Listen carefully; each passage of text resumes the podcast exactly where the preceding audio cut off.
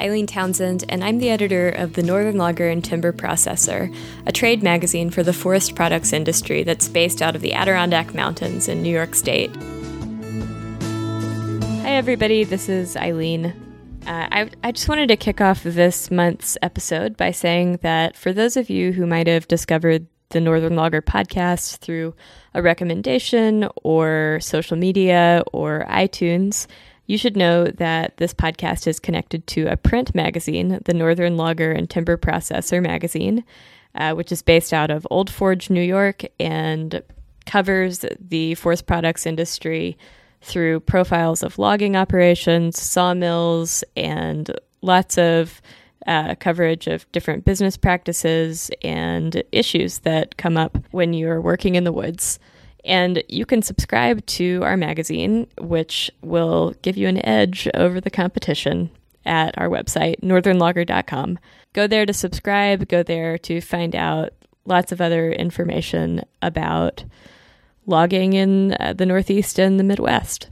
So, another note, which is that if if you do read the magazine, you should be getting your August issue right around now. And there's a note in the back of the magazine on an upcoming podcast that we're working on that is about something called the jumping Frenchman of Maine disease, uh, which is a rare disorder that was found in the old lumber camps of Maine.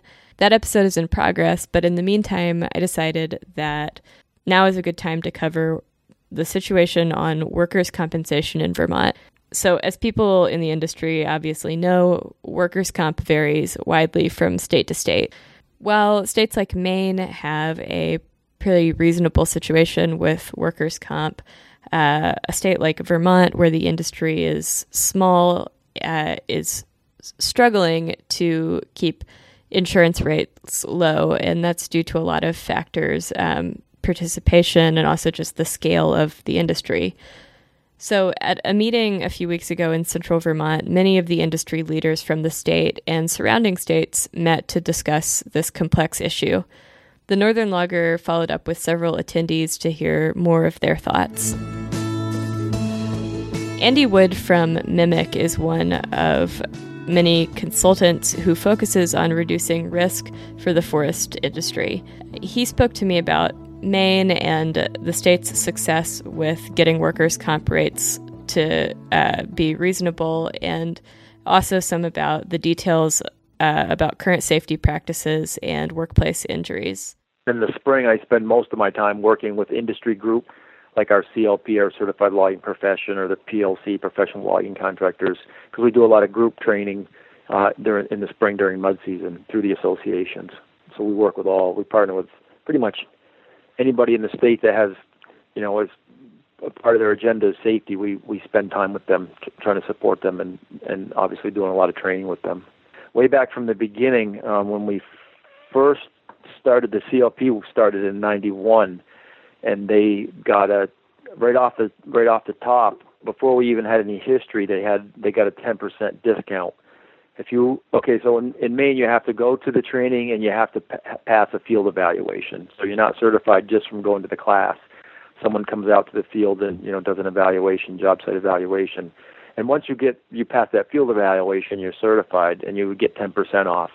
And then after that after um, so the insurance company started tracking our our rates separately our history.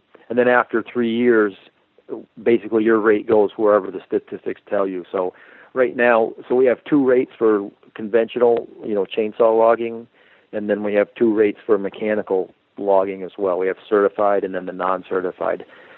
And the difference has been huge. You know, uh, several years ago it was like maybe 10 years ago for mechanical it was 30% off. And I thought that was huge. I thought that that's great. And then the next year it went up to 40% off and I didn't think it would get much better than that. But then for several years, I think for like three years, it was almost 70% off. So if you got your, you send your guys to the training and you got them certified, the guys, not your whole company, but whoever was certified, their payroll was reduced by 70% because they were in the, you know, they got the certified rate. Then they actually created a separate, a different job class for them. So if we, you had a logger here, you we have four rates. We have you would either be a hand crew or mechanical. That would be the first separation, and then you would have certified or not certified in either one of those categories. I look at our trends all the time, and and some of the bigger trends haven't changed. You know, they change a little bit, but slips, trips, and falls, and then overexertions. That would be like back, shoulders, and arms, pulled muscles and ligaments, tears, things like that, strains. So those are the two most frequent injuries we have. So I'm always going to look at you know scenarios that generate those injuries and talk about them. And then our two biggest, our most serious and fatal um, are transportation and separation of operation.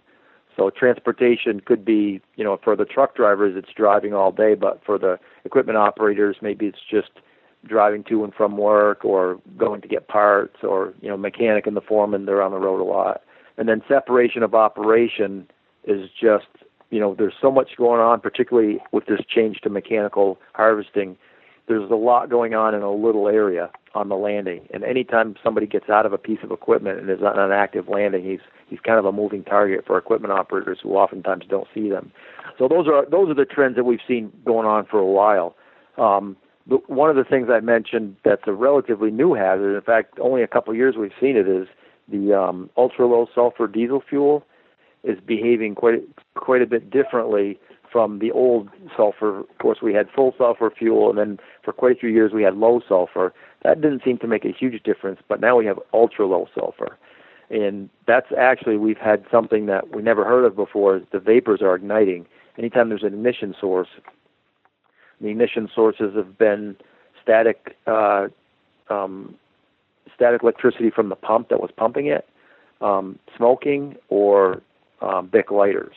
So we've had three ignition sources, but the vapors um, are igniting, and and in each of these, the the diesel in the liquid form never caught on fire. It was just the vapors. It's just one one explosion. The vapors ignite. There's an explosion, and there can be a lot of damage. One of our our one of our biggest injuries from two years ago was from that, and that's finally when we figured out what the cause was. That it was the ultra low sulfur was you know one of the contributing factors, which again we never you know, no people are very uh, you know, people are a little bit cautious around gasoline, but around diesel fuel, they're pretty casual because it doesn't burn that, you know, that that that it doesn't ignite that easily. So people are pretty casual around it. But now apparently it's going to be quite a bit different. And there's a couple factors. I think just the fact that they've they've re-refined that and re-refined that, trying to get it to burn cleaner and cleaner and cleaner all the time. And then they took all the uh, the sulfur out of it. Um, that's that's uh, changing its characteristics quite a bit.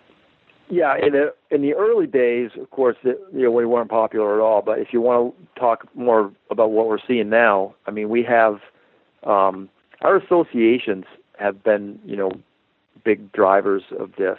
For, I mean, we partnered with all of them early on, but um, we were, I would say, we were the driving forces behind that.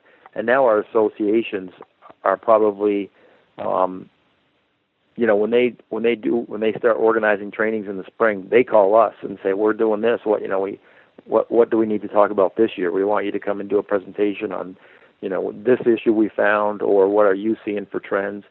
So it's it's been quite a quite a change. And with the it, comp rates being so different for so many years pretty much everybody knows that there's a lot of money to be saved so now they're realizing, boy, the margins are really tight right now, and we can't afford to have comp bounce back up to where it was years ago. So um, the associations are, you know, motivating the the contractors as well as the insurers. Of course, it always works better when it's coming from from the from the loggers themselves. You know, the one of the things I I got out of the, that meeting, some of the discussions that they play no part you know the rates are being set by politicians or insurance companies or regulators somewhere. And or they do i mean there's a lot of factors that go into it but they control uh, as far as workplace safety the employer controls what happens on the job. So he does really have a, a pretty you know can have, uh, have a big influence on what practices are are uh, happening out there. And ultimately that's what's going to drive your losses. I mean if the cost of uh, you know medical services goes up, that that's a factor. You don't have direct control over that. But if your if your employee has to go to the doctor in the first place because you have unsafe um, practices, then then uh, you know that you do have a lot of control over.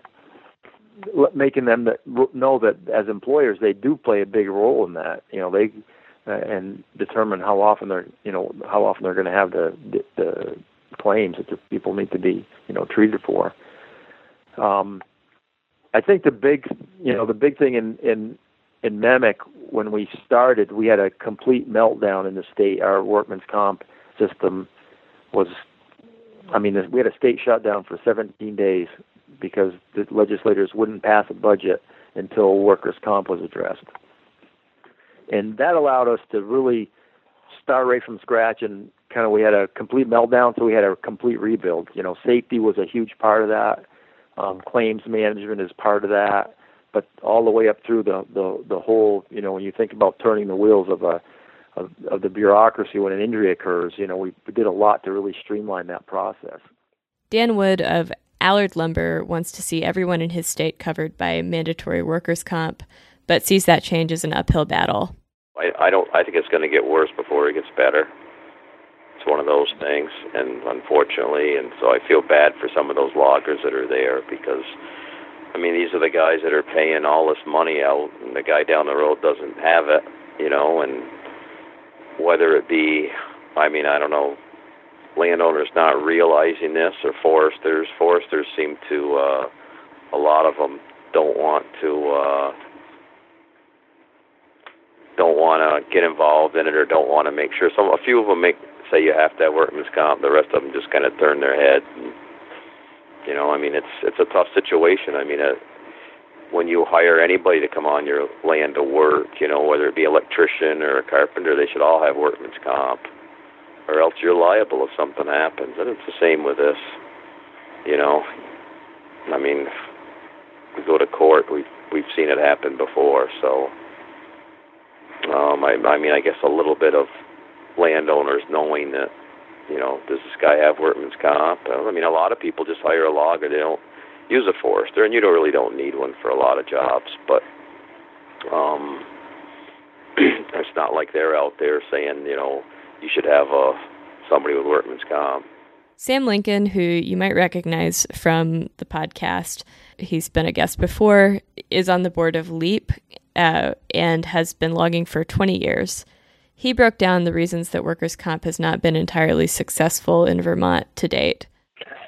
Well, um, Vermont has a, a, smaller, a very small pool of insured contractors, and we so we have not addressed as we as labor laws and the world has evolved. Vermont's forest economy has not evolved with it and addressed the situation with workers' comp insurance and avoidance of workers' comp insurance. We have um, a situation where people are able to label someone as an independent contractor or a subcontractor and avoid paying uh, unemployment insurance, payroll tax, and workers' comp insurance premiums on them and when I say they're able to avoid that, it's not because of any loophole in the law, but because of a, culture has allowed a blind eye to be turned toward those illegal situations. And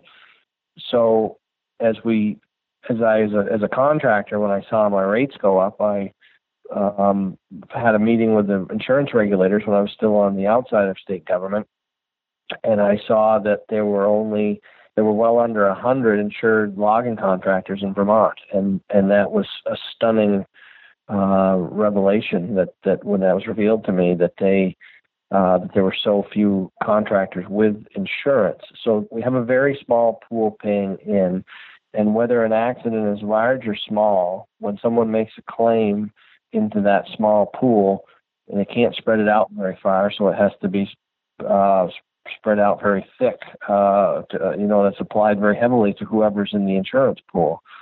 And so that's one issue we have to address why our mm-hmm. insurance is so high in Vermont is we have to grow the pool. We don't have mm-hmm. logger licensing in Vermont. We don't have any way that every logger is tallied up and mm-hmm. know who they are.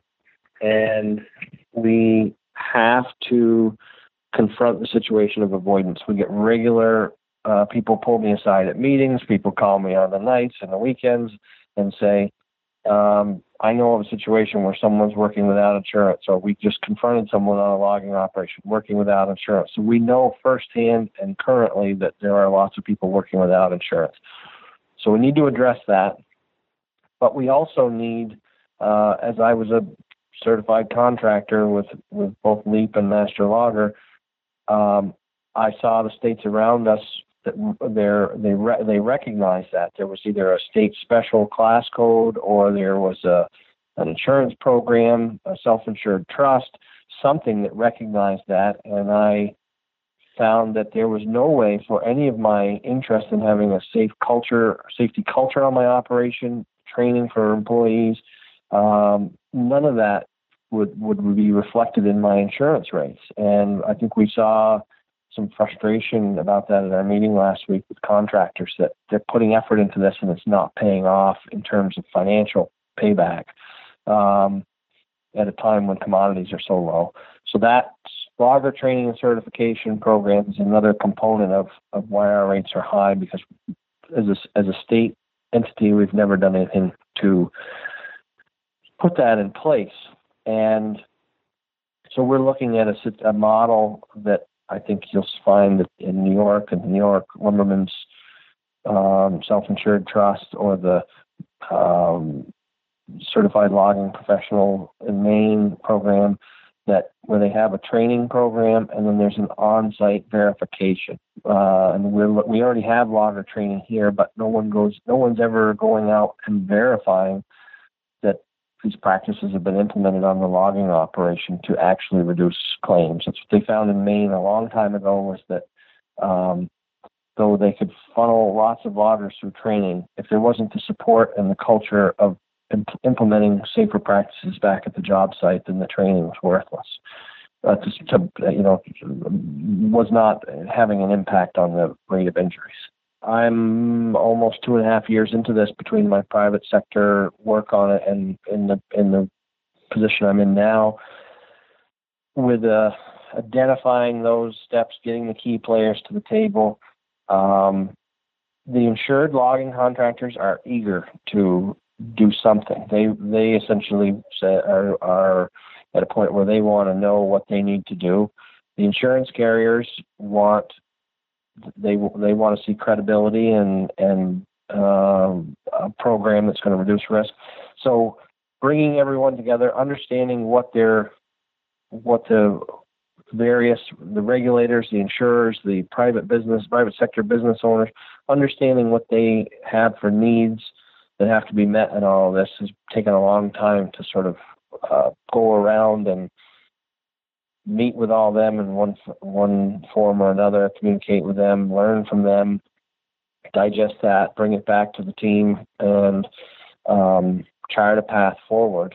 Um, but we we have the benefit of the states around us that have done this, and people in particular uh, like Andy Wood, who was a logger, has been doing this logger safety uh, work, loss prevention work, and focusing on this for for um, for decades. And he brings a a tremendous amount of credibility. So what while I might be able to identify the on the ground issue and you know the, the the invoice in my mailbox from the insurance company, Andy is someone who can say that's because of this, this, and this, and here's you need to do A, B, C, and uh, uh, to address that, and, and not just Andy, but but people from around the region. That that I, I just cite him because he's been heavily involved in our efforts in Vermont. But his counterparts around the region have also been repeating that message. So we're able to go back to the insurance companies and say, we know we need to develop a credible logger safety program. We're able to go to the loggers and say, we know you need a connection with your program and your training and, and your premiums. So we're we're just going back, sort of going out, communicating, coming back, feeding information back and forth. It's very much a chicken and an egg situation, if I could maybe be more concise about it, um, because we have to advance all these different efforts at once. Otherwise, they don't work if they go out of sync. So um, that, that takes a tremendous amount of time. Well, there's there's some terrific outcomes uh, available, I believe, that may take some time to see the benefit from. But first off, you have more of a focus on safety and reducing accidents because Vermont does have a higher number of accidents, and we don't we want people to go home at night to their families and be safe. Um, but the high workers' compensation cost is a, is a major glass ceiling for forest economy business owners. Um, if they want to employ someone, it becomes an enormous uh, shock to their financial system to pay for that. Just just to just to bring somebody on board um, and the upfront costs and the insurance audits at each year and things like that. So making that easier, we're, we're developing a lot of ways that we think will, will methods to make that an easier process. That will help grow the businesses that are here. And someone who's a great logger who is uh, just maybe has someone that could work for them, but they just are either fearful or just can't afford the insurance or are intimidated by it. We want to break all that down and make it so that people can grow their businesses and succeed. I think there's a very much an interge- intergenerational transfer issue here with um, a lack of confidence that people can afford to, uh, to go into this business or make a living in it with the workers' comp rates and the situation what it is. Um, and the success of the logging force is the success of landowners and forest management and mills and uh, forest health, etc. So um, there's it's it's really easy and exciting to list all the benefits of um, helping loggers solve this problem, this long-standing problem. People can be involved in this if they're already a member of a of like the if they're already LEAP certified or, or SFI um, Sustainable Forestry Initiative certified. They can uh, there'll be more information going out to those um, certificate holders. If someone is not certified, they can be in touch with me. Um, there, uh, we're we hope to be developing next steps in terms of something for logging contractors to sink their teeth into for um, um, it will be if you're already a certified logger there'll be um, an opportunity to attend um, more occupational specific logger trainings in the future and so they should keep their eyes out for that if you're a forest landowner or forest manager consulting forester uh, ways to help with the avoidance issue of ensuring that people are uh, holding the proper insurance coverage when they're on your property is, is an important way too, and we're developing guidance for that. Um, I think that just just uh, knowing that other states around us that have done this should give the logging contractors and the landowners and the foresters and the mill owners in Vermont confidence that we can achieve this because we've seen it work with success around us. And that it isn't um, it shouldn't seem too daunting to them because I believe that we've got we've got the benefit of having that expertise and that very willing neighbor lending a hand to all the states around us helping us solve this problem. And they should know that there's we're we're going to develop this with their input and that uh, we want to see them succeed. Steve Cooper spoke to me about workers' compensation from an insurer's perspective. Well, from our side, listening to the numbers that were discussed while we were there, uh, the estimated number of logging companies in the state and how many of those actually carry work comp insurance. Uh, from our side, the issue is with so few people paying in and any claim that occurs just by being there live really helped uh, uh, provide the picture of like how dangerous this this work is. So there's really not mu- most of the accidents that are going to happen are going to be pretty severe, pretty high dollar claims. And when you only have a few people paying in, you've got to have them pay a lot more to be able to cover those claims. Um, so what we need to try to do is, and I'm, and obviously that's the job of, of this commission that they've set up, is to figure out how to get more loggers into the system because the more people you have paying in, the less you need to ask from everybody to help cover these uh, uh, severe claims. We at the Northern Logger will keep you updated as this issue continues to develop.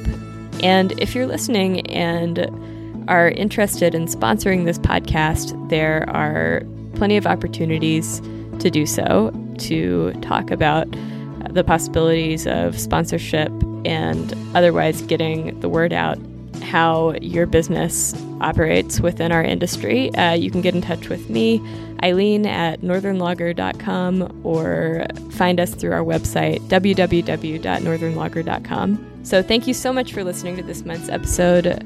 Please let your friends know that they can subscribe to this podcast via Stitcher, iTunes, Google Play, and stream it online at the northernloggerpodcast.com. This has been your editor, Eileen Townsend. Have a great week.